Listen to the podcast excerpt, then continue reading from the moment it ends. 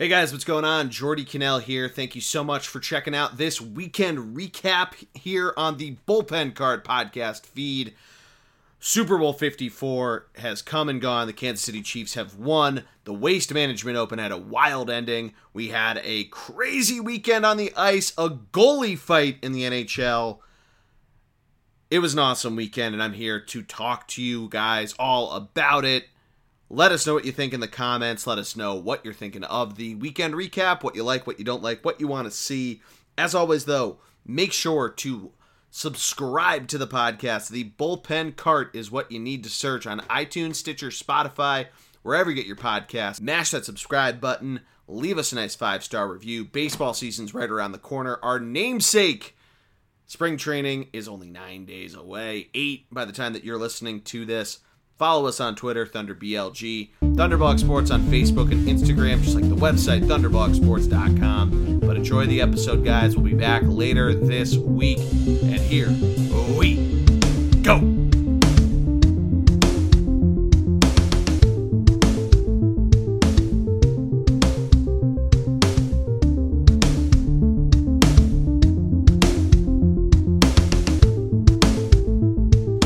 Welcome to this episode of the podcast, the weekend recap. I, of course, am the G Man, Geordie Connell. Thanks so much for checking this out. We're still going with the weekend recaps. Got a lot to talk to you about because it was Super Bowl weekend. So we have Super Bowl 54, the Kansas City Chiefs pulling off the comeback against the San Francisco 49ers. We also got the Waste Management Open, got a lot of hockey talk, kind of a dramatic weekend on the NHL. So, want to talk about that and then uh, a little movie talk. I know we uh, we mentioned a few last week, but we're going to continue that. That seemed to go well with a lot of people. So, let's jump right into it. Super Bowl 54 Kansas City Chiefs victorious 31 to 20 over the 49ers, 21 point fourth quarter with about 7 minutes left. They were down big. They or quote unquote big, the second largest comeback ever in Super Bowl history. Which 10 points doesn't sound like a lot, but I guess a lot of other Super Bowls have been that tight and that back and forth. Not that this game wasn't. You know, San Francisco jumped out with that first score. Kansas City had a touchdown. Then San Francisco makes it 10 nothing. Uh, Kansas City, you know, Kansas City gets it back. And then San Francisco almost goes, or flip that, 10 3 Kansas City, then 10 10 after a uh, Jimmy Garoppolo pass to a fullback, Kyle Juszczyk. But then the 49ers almost get that touchdown at the end of the first half. George Kittle gets called for offensive pass interference, which I guess by letter of the law, he extended his arm out. But there's a number of, of different angles that didn't necessarily show it, but that show or show the, the offensive pass interference. But you can probably, from another number of other accounts as well, know of hand fighting and all that sort of stuff. So I was not a big fan of the George Kittle call at the end of the second half or the second quarter, at the end of the first half. But you know, then there's the the controversial no no timeout call, or controversial, but that Kyle Shanahan doesn't employ. They end up giving the ball back. They kind of burn that possession, which very un Shanahan like. Um, you know, and full disclosure, I talked about it a lot right as the Super Bowl matchup was first set and the lines were first open. I really like the over. I bet the over. And that's not the reason why I hated the George Kittle call. I just don't like the ticky tacky calls and and football is one of those sports that really gets that way, especially with the rules changing, especially with being able to challenge what's pass interference and what isn't.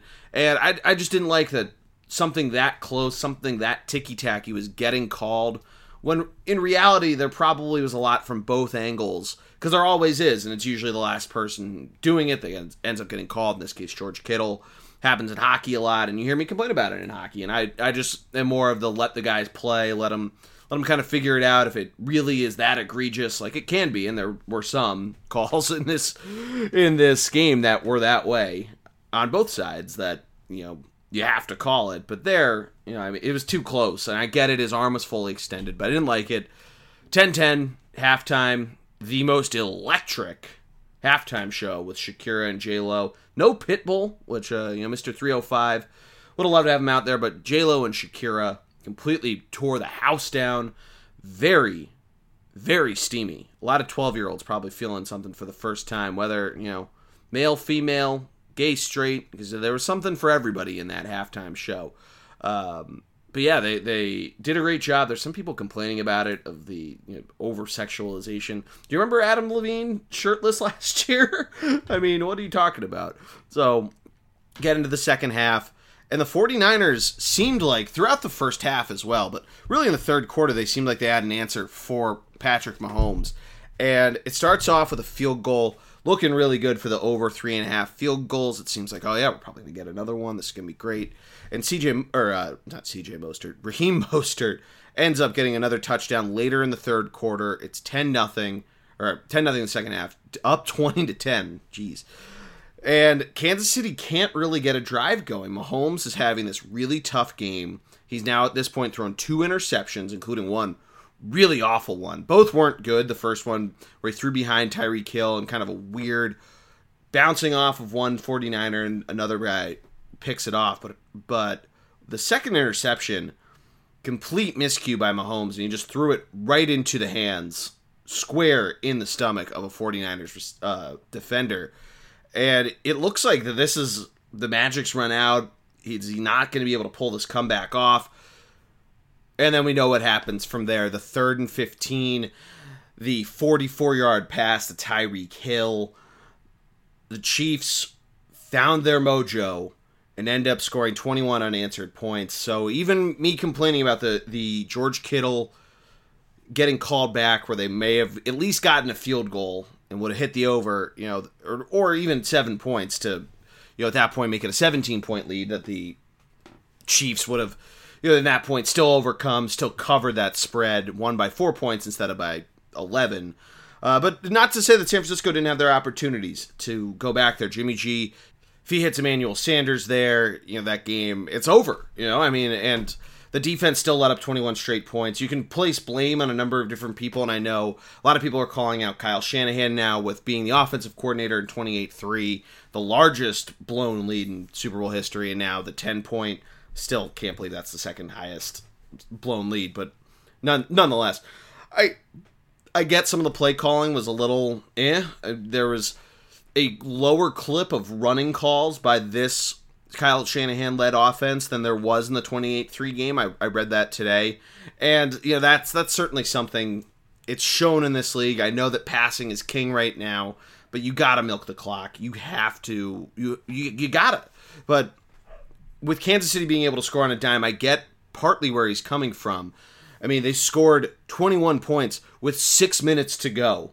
6-13 was the first touchdown in that fourth quarter to make it 20 to 17 and Kansas City or and Kansas City just kept pushing and you know I can kind of get it Jimmy G's got to step up big that's the difference between him and Mahomes Mahomes in that final moment where he needed to pull himself up after having the worst 45 minutes of football in those first 3 quarters. He did it and Jimmy G was serviceable and at one point he was 12 for 13 and, and was really getting it going finding different guys. Like i said george kittle had a pretty decent game.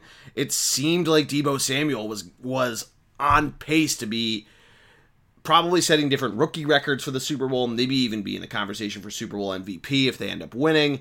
Uh, but no kansas city ends up taking it. Andy reid gets his first super bowl ring after two appearances in the super bowl seven in the nfc, NFC afc championship round and only two wins out of that, and now one one for two in the Super Bowl. So good job on Andy Reid. I'm really happy for him. Obviously, he was the coach of the Eagles for so long. Never got over the never won. He got over the hump. He after three losses in the NFC Championship, they finally win with that Donovan McNabb and T.O. duo. And then from there it was kind of just up and down throughout the rest of his tenure. You know, in 2005, that's the T.O. and the preseason does the the sit ups in his driveway, and you have kind of a tumultuous couple years there where Donovan McNabb keeps getting hurt, including in 05. Then again in 06, where you have Jeff Garcia. We talked about this with Matt, so I don't want to completely just re- relive this. But then in that 08 team, they had one last shot to make it, and they go and, and lose to the Cardinals, who they had beaten earlier that year and the Cardinals end up playing the Steelers in the Super Bowl in that crazy in that crazy Super Bowl uh, ten years ago in 2009, I guess 11 years ago. But yeah, after that, it couldn't really ever figure it out. They got to the playoffs a couple times, and nothing really panned out. The four and 12 year with Nick Foles, but no hard feelings. You know, it was just time, and he's done great with the Chiefs, and he's been able to build this franchise over the course of seven straight years. And I mean, he had Alex Smith for a while, and he's done a really good job of finding different running backs to build this team around. Because think about that. LeSean McCoy was inactive and made an impact on this team throughout the year. Damien Williams ends up having the game of his life through in this Super Bowl. And he was underperforming in the playoffs. We talked about it on the preview podcast. Obviously, Mahomes was great, but he fell to them in that in the NFL draft a couple years ago. And Andy Reid did a good job of molding him and and thankfully he did because Mahomes has been awesome for him and one of the the best two year spans. And the point's been made a thousand times. You've probably heard it on a number of different podcasts, TV shows, radio shows, whatever. But if Dee Ford doesn't go off sides last year, we might be talking about Mahomes being two for two in Super Bowl rings in seasons as a starter. Technically, it is his third year in the league, but you get what the point what I'm saying. Anyway, great for the Chiefs. Mahomes getting MVP. A lot of people are wondering if that was the right call. Should maybe have been Damien Williams because he had this great, great fourth quarter as Patrick Mahomes came back alive, and he was still very, very good throughout the rest of the game. And I don't know, maybe he could have. It's it's rare that running backs do, especially I think when the quarterback also has himself a pretty solid game. Mahomes ends up with two touchdowns in the air and one on the ground. So I don't know. I mean, I guess you can make the argument that Damien Williams did it himself. He was the receive the receiver on the one Mahomes touchdown. I don't know. I'm fine with Mahomes getting it. I, you know, he's the face of the team. Now one of the faces of the NFL. Is the Madden curse on the hot seat, by the way, with Mahomes being on the Madden cover this past year, uh, and then being Super Bowl MVP. So who knows? Maybe uh, Carson figure out a way to get on the Madden cover for Madden 2021, my friend. But yeah, I mean, the Super Bowl was fun. It was a great experience. Did very well with some prop bets. Shout out to me. Not a big deal. But I'm going to miss football. Obviously, we have the XFL starting up soon, and we saw what happened last year with the AAF and how everything went with that. I know the XFL, at least there's some infrastructure with how the previous league was run and, and that with the 30 for 30 being made that Vince McMahon probably doesn't want to run into similar issues as he did however many years ago that was, almost 20 years ago. Um, so we'll see what happens. I mean, I'm thinking about this over the weekend because right now we're about to transition to golf, but right before when I flipped it on after watching the Penguins Capitals game, which we'll also talk about in a little bit, college basketball was ending and kind of slipping over into the golf time, and I realized really outside of paying attention to Lehigh basketball, I only know very cursory knowledge of how this college basketball season's gone. And that's probably where a lot of my focus is going to go. We now have about six weeks until Selection Sunday, so plenty of time to figure out how to get an idea of, of who to bet on in the tournament, who to pick. Another big part of it, too, is there's no huge names for the NBA draft. I think Matt and I talked about that a little bit on the last podcast when, when we were wrapping things up. But I think that's part of it too. Last year it was a little easier to know Duke with his great team, with Zion, with RJ Barrett, with all those different guys. And there aren't there aren't those talents that are coming out this year. So I, I feel like that's part of it of not at least having a better idea of what's going on. Obviously, even with all of that, Zion and and him busting a shoe and all that stuff, that didn't happen until after the Super Bowl anyway. But at least he was thrown out there. He was making highlight dunks left and right. But I'm sort of rambling here. Point being, I'm going to start paying a little more attention to college basketball. Try to include it in either on these weekend recaps or me and Matt talking about it, getting you ready for the tournament. But let's go over to the golf, the Waste Management Open, the People's Open, the biggest party in golf, whatever you want to call it. It is the second best part of Super Bowl weekend, and I don't think that's an overstatement because, granted, hockey's back from the All Star break. A lot of teams had their bye weeks. You got some great basketball games that are thrown on, both in college and pros, but this is just a fun tournament. And kind of to lead things off, if you're not familiar with this, because it's on the same weekend as the Super Bowl, and the PGA Tour has done a really good job of being cognizant of football. They've moved their schedule. Last year, the playoffs, the FedEx Cup, were played in August instead of September, where they had been since its inception in 2007. because of football. And they, they wanted to drive ratings. So they moved the PGA to May. They moved the Players Championship, which had been on Mother's Day weekend, to back to March. That's where it originally was. And the waste management's no different. They aren't just going to skip a week on the on the tour schedule. So they play this tournament and for those not too familiar with how golf tournaments work, there's a field of usually somewhere around 100 120 that go out each day, two groups, morning got morning set and an afternoon set and they send threesomes off the first and 10th tee. So basically four groups morning front nine, morning back nine, afternoon front nine, afternoon back nine, and they basically switch. So if you were a morning front nine person, you'll become an afternoon back nine for Friday. And then they cut the field. They basically say the top 70 in ties, you're making it to the weekend, and they go from there. Normally, what they do is they go in reverse order, so the people who are in last place of that top 70 in ties go off first on the first hole, usually in pairs, sometimes in threesomes. And then they go all the way to the leaders being the last ones to go off, usually around 2 o'clock on Saturday and Sunday. Now, that means that the game or the tournament ends around six o'clock, which is usually around the time of peak Super Bowl pregame, i.e., the national anthem, the coin flip, a lot of prop bet type of stuff.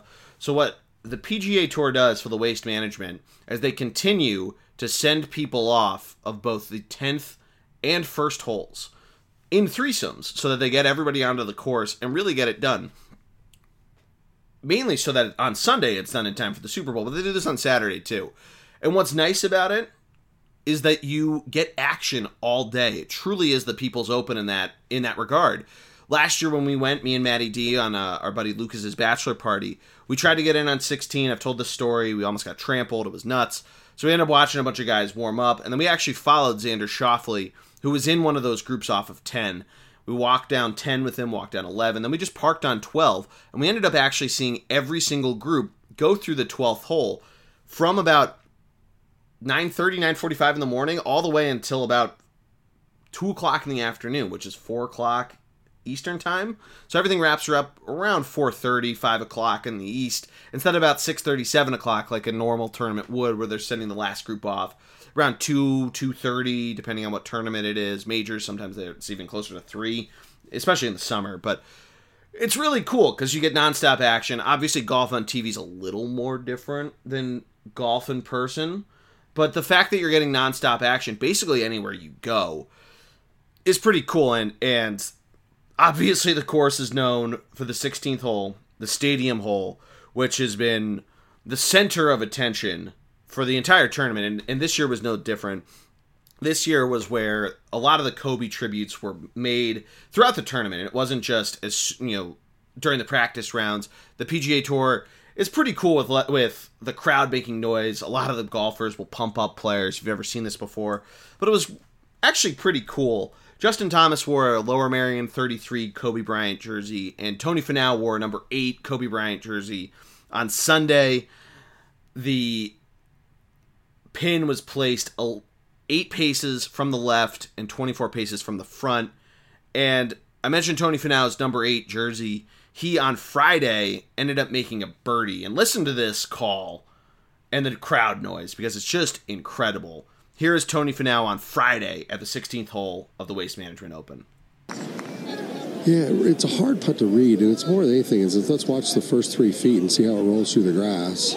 Roll through very nicely. Hang in there, ball. Hang in there.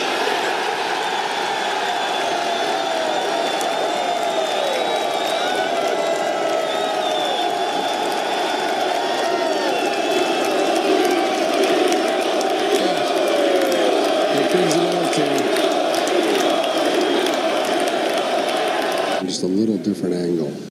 Just incredible from Tony Finau. And what you missed was when he gets his ball out, he does a little Kobe with the uh, basketball swoosh, and the crowd going completely nuts for it. So I mean, he clearly Kobe Bryant. We've talked about it now in three straight podcasts, but had this influence on everybody, including golfers. I mean, they're all younger than I am, but it still had this impact because he was just that influential. So it was it was pretty incredible. But what ends up happening in the actual tournament, because I've just been talking about the setup.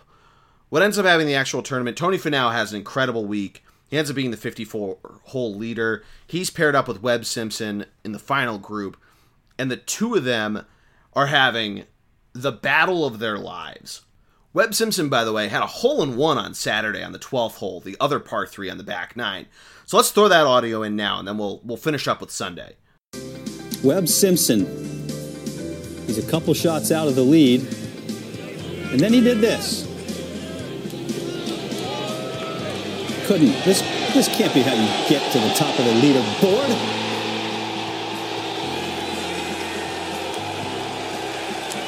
Oh, yes, it is. An ace, and he's tied for the lead. An ace. We were a year late, Matt. I don't know what to tell you. But anyway, let's get back to Sunday. Webb and Tony are battling left and right. And Webb Simpson having himself a pretty good front nine. Tony Finau had a bogey, he was plus one through nine with no birdies. He didn't get a birdie until the 12th hole, ends up tw- birdieing 13. These two guys are going back and forth, and it ends up with Webb Simpson draining this putt from deep off the fringe on the 18th hole, on the 72nd hole. Once again, drama. He sinks a birdie putt to tie Tony Finau. Tony has a birdie putt to win, thinks he has it, and just the ball keeps sliding left to right, and you just see Tony Finau's face drop. Taps in for the par. We go to a playoff hole. Tony Finau ends up going left into these church pew bunkers, which, if you're unfamiliar with the phrase, it's basically one long bunker with a bunch of islands that look like church pews throughout this long bunker. So he's in between two of the pews in the sand. Still gets onto the green. Similar spot, actually, to where he was on the 72nd hole. This is still the first playoff hole. Webb goes out onto the the fairway. He ends up putting it a little bit closer than where his birdie putt from the 72nd hole was, but from that same angle. So both guys basically getting a retread at their previous putts. Tony Finau is a little bit further away, so he goes first. And you know what? I'm going to throw in the audio and we'll listen to what happens. And it's left all the way. So the, if it hit the speed on the other one like that, we'd be on our way to the Super Bowl. and he'd be victorious. Okay, all down to Webb. It looks familiar, doesn't it? Oh, For the win. wow. Oh! What a stroke. What a win. A super Sunday for Webb Simpson. His sixth victory to go along with his players title in 2018 and a U.S. Open and others. So Tony goes wide left, Webb drains it, takes the title. Tony Finau was going for his second PGA Tour title. This guy is a top five machine. But congratulations to Webb Simpson, a guy who has these weeks where he is lights out. That hole in one on Saturday was en route to a 64 that really put him into position. Tony Finau had a 62 on Saturday, which is incredible. Course record is 60, which has been done 11 times. Didn't mention Justin Thomas. He had a 65 on Sunday with his 33 Kobe jersey. Got a lot of cheers from the crowd there. Found himself tied for third, still in first place in the FedEx Cup. And yeah, the the waste management is just awesome. I mean, a lot of rounds in the 60s. Some guys don't necessarily hold on to it that well. JB Holmes, I don't mean to dog him, but he was your 36 hole leader after Friday and ended up going 70, 75 over the weekend to really fall out. Uh, but a number of big names that are that are floating out there. Max Homa had himself a pretty good week. Aside from a 72 on on Thursday, had a 64 Saturday to put himself in in some sort of contention. He ended up being a couple shots back, but you know, never truly got it going. It didn't seem like the conditions were that great for scoring. It was a little bit overcast. This is on Sunday, and yeah, 68 respectable score in the final round. But again, congratulations to Webb Simpson.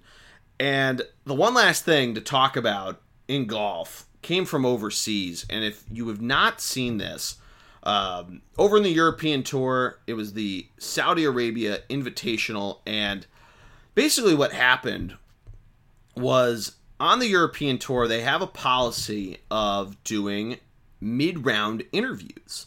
And in the second round of this invitational, Graham McDowell was given a bad time, which basically means he took too long in between shots. It was on the fifth hole, and he was asked to participate in this on course interview.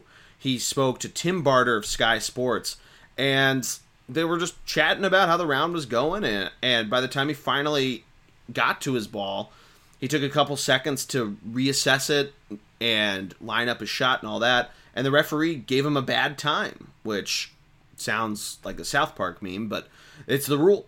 And if you get two bad times in a tournament, this is throughout it, not just in a round, you get a one stroke penalty. So now it's basically he has a yellow card throughout the tournament. And Graham McDowell even said, I, I was completely rattled by this. It took me a couple holes to find my rhythm.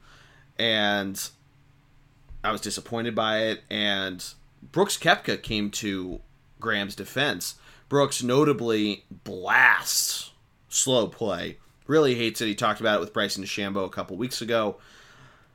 And he just he was not a fan of the mid, the mid round interviews. He goes, I do not know any other sport that does interviews in the middle of play. I know in football you're not doing it unless it's the Pro Bowl. Basketball you're not doing it unless it's halftime. This is the only sport where you're talking to people while they're playing. And the PGA Tour has messed around with this a little bit. I know a lot of guys are not fans of it. Graham McDowell actually then came in defense of the on course interview, saying that he likes it. And that's kind of where I fall in is if you like doing it, by all means go ahead. But the referee has to have some sort of leeway there. It's kind of bullshit that he ends up helping out a broadcast. And I get it, you want to keep the pace of play up. But if it's really that ticky tacky, I hate to keep using that word over and over on in terms of where the rules falling in. You got to figure something out because you got to be like, all right, we're moving along because it's not like they just pull him off the tee box and have him stand there. The the guy basically who's following the group goes, "Hey Graham, you want to have a moment to talk?" And they're just walking along. It's as he's going from there, and, and obviously, you know, if you have you're a little talkative or a little chatty, you might have a little little longer of a of a move. But yeah, I I don't know. I'm fine. I guess I'm fine with it. I haven't really seen it too much of it, and I hope it doesn't really come over to the tour a lot. I'd, I'd like to see it maybe once in a while. Um, but yeah, if you don't want to do it, you don't have to. And if you'd like to and, and want to do that, by all means, go ahead. But I think if you're going to start calling people with these bad time penalties, then you might as well scrap it. I mean, it sucks because if, if people are really enjoying this and that's how they're consuming golf, and that's a way that you want to make golf more accessible to have sort of the inside the mind, and that doesn't affect those players, like a Graham McDowell, apparently it doesn't. The bad time penalty does. I don't know. There's, but you gotta you gotta find some leeway in there. But let me know what you guys are thinking about the golf. I know the audio clips. A lot of people really liked those. Um, let me know what you guys want to hear, though, because I'm very excited that I'm going to talk more golf on the podcast. And yeah, I'm just really excited for it. But let's talk some hockey. I mentioned it at the top of the show. I mentioned it a little bit throughout a couple of the other segments. Most teams now are completely back from the All Star break. The Flyers, the Penguins were on their bye week, so they actually ended up not playing until Friday out in Pittsburgh. Flyers went down 3 1, end up rallying back to force overtime, lose within a minute to uh, Sidney Crosby. A great goal from him on Brian Elliott. Brian Elliott cannot play in Pittsburgh, by the way. Really, uh, it's tough. We need Hat to get healthy. Um, although Brian Elliott had a shutout tonight, so good on you, Brian Elliott. Um, then the Flyers hosted the the Colorado Avalanche on Saturday night. Nice 6 3 win, a big statement. They now have home wins against a lot of the NHL's top brass the Bruins, the Capitals, the Penguins, and now the Avalanche, who they got smoked by in Denver. Uh, but the big game that I want to talk to you guys about are big games. There's two of them. Saturday night, the Battle of Alberta. I'm sure you guys have seen this, heard about this. But, ladies and gentlemen, we have a goalie fight. 24 seconds left in the second period. Sam Gagner of the Edmonton Oilers slides in as Cam Talbot, the goalie of the Calgary Flames, is le- starts to lay down on the puck. Gagner wants to slide in and maybe poke it before before Cam can lie down on the puck. He does not get it in time, and the Flames descent on Gagner. And just take a listen to what happens. Cam Talbot reaches back. And that is whistled down, and nobody is happy now as in came Gagner with a late poke. And look out as Talbot is into it, and he wants a piece of somebody back there. Gagner's coming back at Giordano, and now Giordano's coming up too. This thing blew over in a hurry. And Smith is coming up the center ice as this thing comes unglued. And Bear in the high slot here fighting. Looks like with Matthew Tkachuk. It's Tkachuk and Bear, and they're trading them. Bear comes over the top of the right. Tkachuk comes back, and, And now Talbot and go. Mike Smith are going to go at center ice. Talbot and Smith, who've been on both sides of this Battle of Alberta. This is unbelievable. Wow. Both guys played for the other team respectively the year before in the Battle of Alberta. They're going against each other. And Mike Smith came right to center. Talbot said, you know what? Let's do this.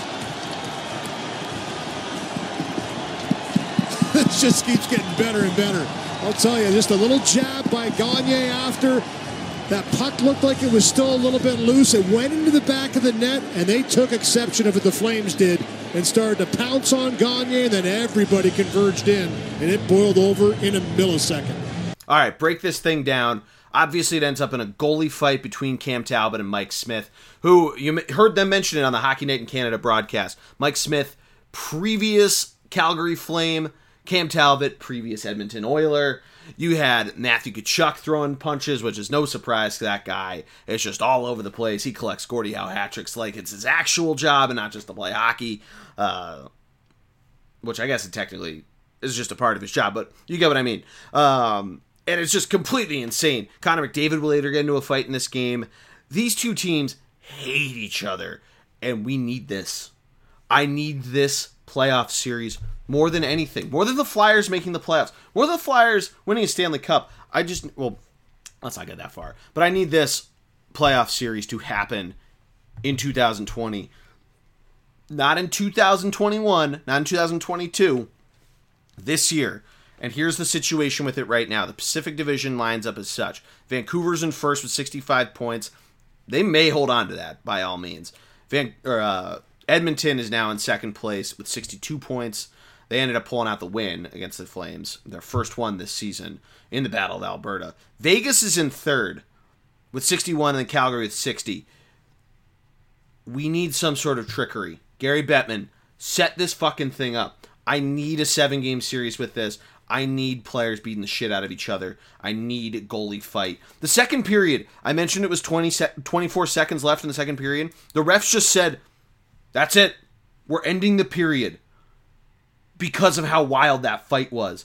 There's still sticks and gloves all over the ice. as All these players are exiting the bench to go to the locker room because they're getting these major penalties. It's insane. I need this in the playoffs because it would be so much fun. I would stay up until 1 a.m. watching these games. I would be so tired at work, but it'd be a thousand percent worth it, and I would be so excited to see these two teams pummel the living shit out of each other so that they're East Coast Hockey League teams, which is double A hockey for those of you who don't know, so that they're playing in game seven because everybody's just beating the absolute shit out of each other throughout this. But the other game I wanted to talk about, mentioned a little bit before with the ticky tackiness with the Super Bowl calls, the Penguins Capitals game. Great game. Penguins end up winning this thing. They're up 3 1. The Capitals make it 3 2. The Penguins on this crazy, almost like a change up goal, make it the 4 2. And then an absolute Lars Eller snipe. Go look this thing up. Makes it 4 3. And a wild third period. The Capitals throughout the third had really been knocking on the door of Matt Murray. Murray actually stood up pretty well, and the Penguins did a pretty good job of evading some goals. The Capitals missed a few opportunities, and the Capitals almost really screwed the pooch a couple times, obviously falling to 4 2. But then Eller put him right back into this thing with like a couple minutes left. Uh, but what I really wanted to get after with the ticky tackiness was really inconsistent refereeing in terms of penalties, in terms of non penalties, icing calls that were, you know, for those who don't know the icing rules, it's basically a race to the dots, the face-off dots on in the area where the puck is being iced. A couple times somebody is is beating the icing a player from the icing team is beating player from the defending team, which would wave off icing, and they were calling it, which is not the rule. Should be waved off. A couple times that happened. The big egregious call, though, and it made me text Jared, was that as the Capitals had the goalie pulled, at one point the puck goes off of Matt Murray as he tried to dive it, and basically onto a Penguin stick. But the refs blew it dead as the Penguin was I forget which defenseman collects the puck and was about to clear it out as it was an empty net and they wanted to just kill some time.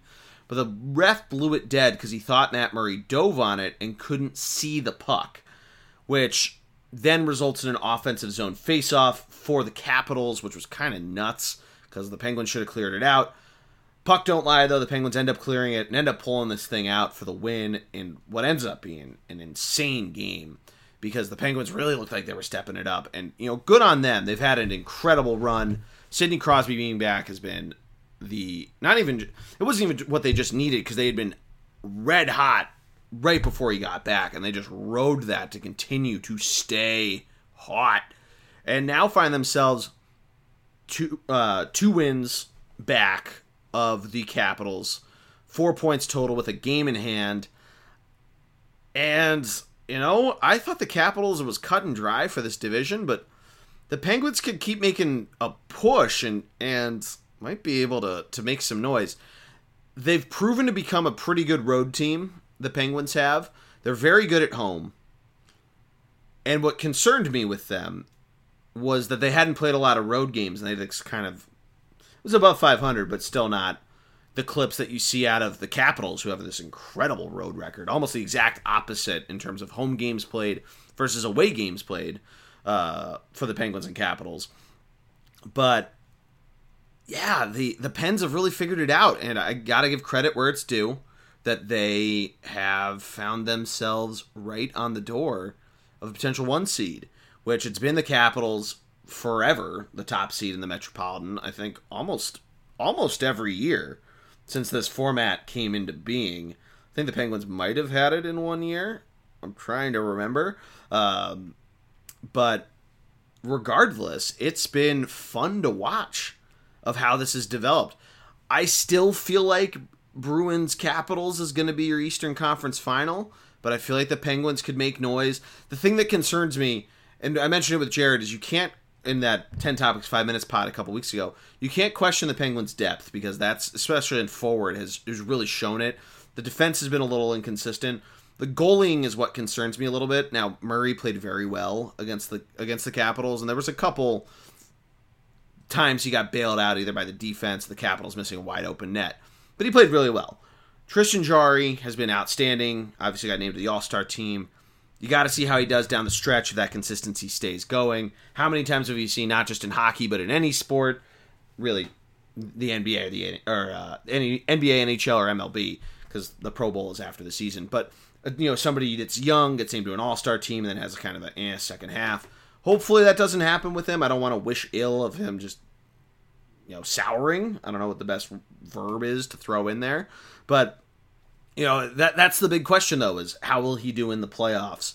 Depending on whoever they play, and, the, and right now they would play Columbus because they have the, the edge over the Flyers. They both have 65 points, but who knows? I mean, the Flyers and Penguins each have each other's number at their respective rinks right now, and that's if that turns into whatever into the series, whether it's three two or a wild card division winner, that could be very entertaining. Which I you know I love seeing the Penguins and Flyers face off in the playoffs, but that's my big question for the Penguins is is what goalies are you going to get there? Now with the Flyers, you know we're starting to see some consistency out of the backup goalies in Brian Elliott, who really is the one B to Carter Hart, but Alex Lyon got called up. He played very well in that game against the the Avalanche. The defense has been outstanding. The penalty kill has been incredible. Kevin Hayes now has four sh- uh, shorthanded goals, including tonight against the Red Wings, where they won three nothing to give Moose Brian Elliott a three nothing shutout. But yeah, the Flyers have stepped up defensively. They're grinding out goals. And it's also incredible that that I mentioned it with the Bruins game from a couple weeks back, but the fact that they have these daunting deficits. Whether it's the three one on Friday, that really that that was earlier this season. The Flyers keeled over and died and pushed that three three tie to go to overtime, and then a really bad turnover by Sean Couturier is what led to that Sidney Crosby goal. The Flyers won the face off, and in kind of a trying to be fancy, I think it was Rust stuck with Couturier, ends up getting it, and they set up their play with Crosby coming over and swinging around the dots, going into the high slot, and just sniping past Brian Elliott. Sidney Crosby really has Brian Elliott's number, and you know they, they pull out the win there. But you got to be happy with it, and I, I was pretty bummed in the moment, but you got to be happy with the fact that they pulled out a point from that, and you know they're currently tied for the the first wild card, or they have the first wild card and are tied for that third spot in the Metropolitan Division with the Columbus Blue Jackets, who've been outstanding. They had a great win the other night in Montreal. Montreal is fucking terrible, by the way. I don't know why. I don't know why. For my fellow degenerates, Montreal, who's under 500 at home, continues to be home favorites, and all these other teams are coming in that are very good teams, and they're road dogs keep an eye out on that if you're betting hockey. A team in Montreal. I don't know if they just think going up to Quebec is tough. I, I don't know. I don't know what Vegas is thinking. Just keep an eye out on that because it could help out. Um, but anyway, let's move on. Final topic of the night: little movies with Geordie. I don't know. We'll come up with a better idea for the segment.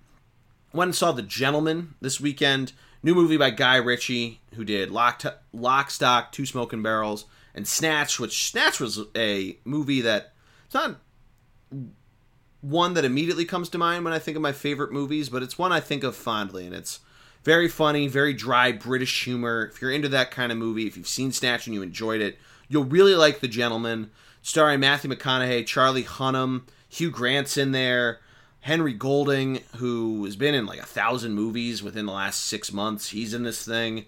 Um, I don't know her name, but she played one of the main characters on Downton Abbey, as I found out from Wikipedia. Uh, she plays Matthew McConaughey's wife, and you have all these different dudes, and just a collection of different different people. Colin Farrell pops up as a boxing coach. Um, basically, Matthew McConaughey is from America. He plays basically just Matthew McConaughey in, in London, and he is a drug a marijuana drug lord who has one of the largest marijuana empires in the United Kingdom and he's getting ready to get out of the game. He wants to sell to another American, uh, played by Jeremy Strong, you might remember as Kendall from Succession. He plays this guy who is has more money than God, and basically chaos ensues because different guys from Henry Golding's faction, because he is he deals heroin and he deals cocaine and he wants to get into the weed business. He also wants to buy McConaughey's business, and his guys end up roughing up one of McConaughey's facilities, and chaos ensues from there. I don't want to give anything else away, but it's a great movie. And back and forth is Hugh Grant, who plays this journalist, and he's all over the place. It's a very fun movie. You'll laugh. You'll there's some suspense in there. You'll be entertained.